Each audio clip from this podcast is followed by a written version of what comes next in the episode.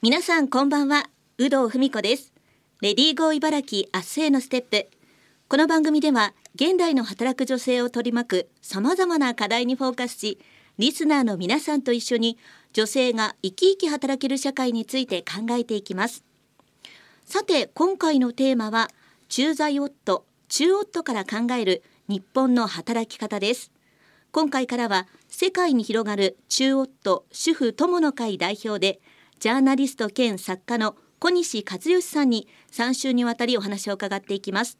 今週1週目は中夫として感じたことについて伺っていきます。小西さんどうぞよろしくお願いいたします。はいどうぞよろしくお願いします。まず小西さんご出演の経緯なんですが以前駐在員の妻中妻キャリアネット代表三浦梓さんにご出演いただきました。その際に駐在員の奥様に同行する駐在夫中夫の存在を教えていただきました。そしてぜひ代表の方にお話を伺いたく今回のご出演が実現しました。いろいろお伺いしていきたいんですけどもまず小西さんが駐在員の夫中夫になったきっかけを教えてください。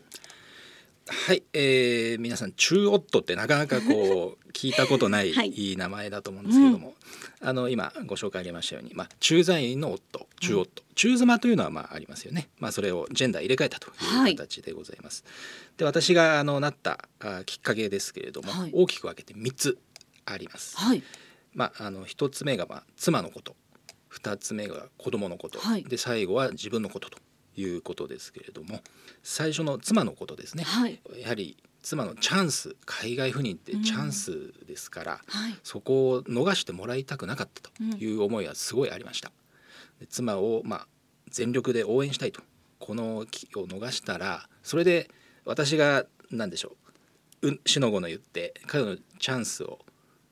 失っちゃうようなことは絶対したくなかったとい。うことがありました。うんはい、あともう一つですね。あのまあ、私政治部記者というものをずっとやってきたんですけれども、はい、土日もないような夜も遅くまで働くようなですね長時間労働でして、はい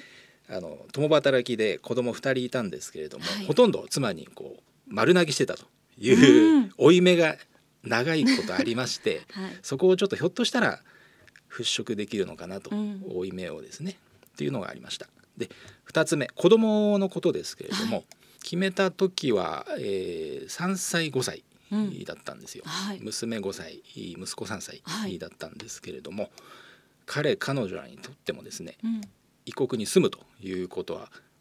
大きいことになるに違いないというふうに思いました、うん、全く違う言葉をしゃべる人がいて、まあ、肌の色が違う人たちがいると、いうことをですね幼少の時に実感することは今後、まあ、国際社会を生きていく上で絶対ためになるということがありました。うん、で最後、まあ、自分のことですけれども、はい、あのまあもともと国外に住みたいという思いはずっとありまして、で、まあ、私の仕事上私の仕事でもまあ目指してたんですけれども、まあ、それができなくなったということでですね、うん、ということもあって、はい、あのまあで妻のこういう話になったということで、うん、まあこれは一つのまあきっかけなのかなということがありました。であとそれを後押ししてくれたあ理由としてですねあの勤めてた会社に給食制度というのがありました。ええー、最長で3年間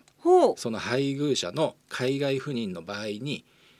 現地に同行して休職できると、はい、で職を失わなくていいという制度がありましたので、うん、あのまあ、それがあかなり大きかったですね。うん、えー、以上その3つがありました。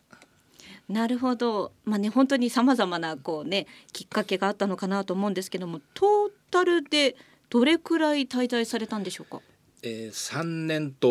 3か月。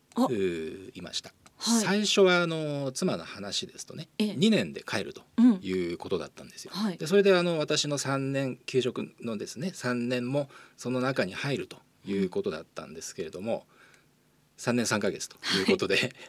向こうにアメリカにいる間に給食期間というのが切れちゃいまして、うん、まあいろいろありましたその後は。なるほど。まあねその話も後ほどねお伺いしていきたいなと思うんですけども、まあ実際その3年と3ヶ月、まあ、それまでね本当にこの大手のマスコミで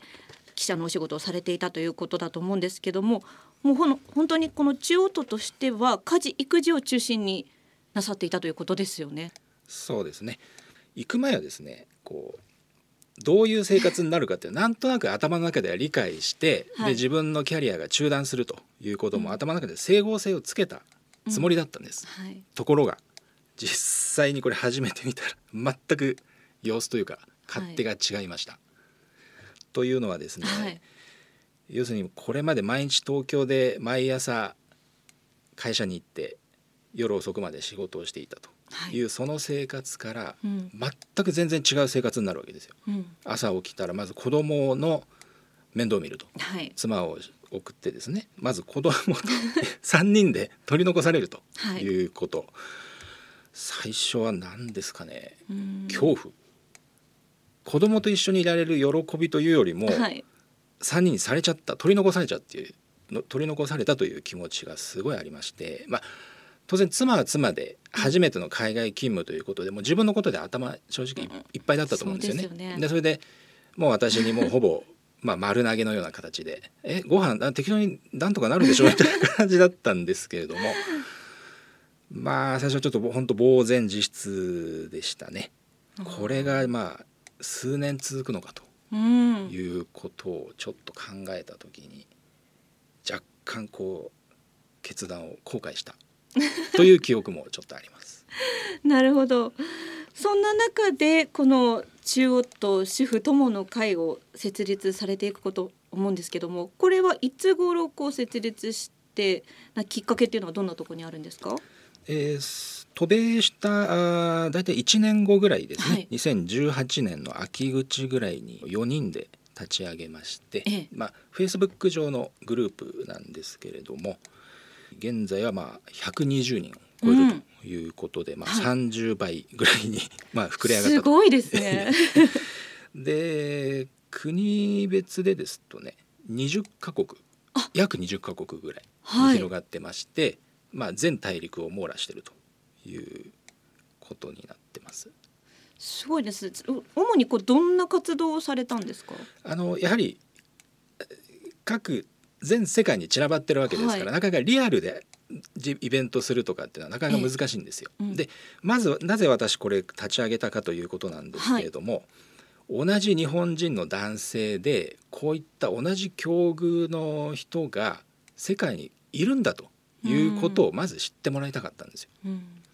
でそうすればですね一人でひょっとしたら悶々として うつうつとしてる同じ中夫の人たちが、はい、あ俺と同じ人がこんなにいるんだと、うん、それだけでもそれを実感してもらえるだけでもいいなというふうに思ったんですよ。まず最初はですね。で、うん、活動としましてはあの離れてるもんですからやはりオンラインが活動になります。はい、でコロナ前からまあオンライン飲みとかですね、でいろいろやってたんですけれども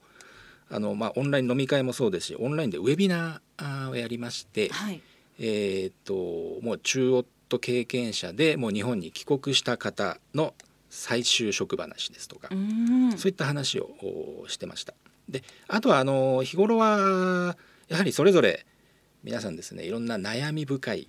いろんな考えがありましてですね、はい、相談をフェイスブック上で投げかけますとあっという間にこう答えが返ってくると。いうまあ、そういうバーチャル的なつながり言ってしまえば。リアルはないんですけども、まあ、実際リアルなんですけれどもつながりはまあそういったネット上ということでやってます。うん。現在も代表されているということですけども、はい。はい、こうこんなことをこう伝えていきたいとか活動を通じてこんなことを伝えていきたいっていうのは何かありますか？やはりこう駐在夫中夫というものですけれども、はい、えーと、と2008年ですかねあの民間調査によればあ100人に1人の存在なんですよ、うん、海外に同行している男性というのは今はもっとひょっとしたら増えてるかもしれませんけれどもこういった生き方をするまあ言ってしまえば柔軟なキャリアの中断をして、えー、キャリアをセーブしてパートナーを支えるという人生設計でをしてでそれを実際にやってる人間がいるということをですねまず知ってもらいたいと。でこれ一人でやるよりはやはりグループでやった方がそれなりのやっぱあインパクトはあるのかなという思いがあります。あとはやはり我々共通する課題というのはですねやはり日本に帰った後のキャリアをどう再設計するかということがありますので、そこもあのどんどんどんどんこれから今現役の中央ともどんどんどんどんこう元中央とになっていくわけですよね。うん、でみんなやっぱ通過していく登竜門というか過程なので、はい、そこの問題をもうちょっと掘り下げてみんなでシェアしていけたらなと思ってます。中夫主婦友の会代表小西和義さんに今週は中夫として感じたことについてお伺いしました。来週は海外で感じた働き方のギャップについても伺っていきます。来週もどうぞよろしくお願いいたします。小西さんありがとうございました、はい、ありがとうございました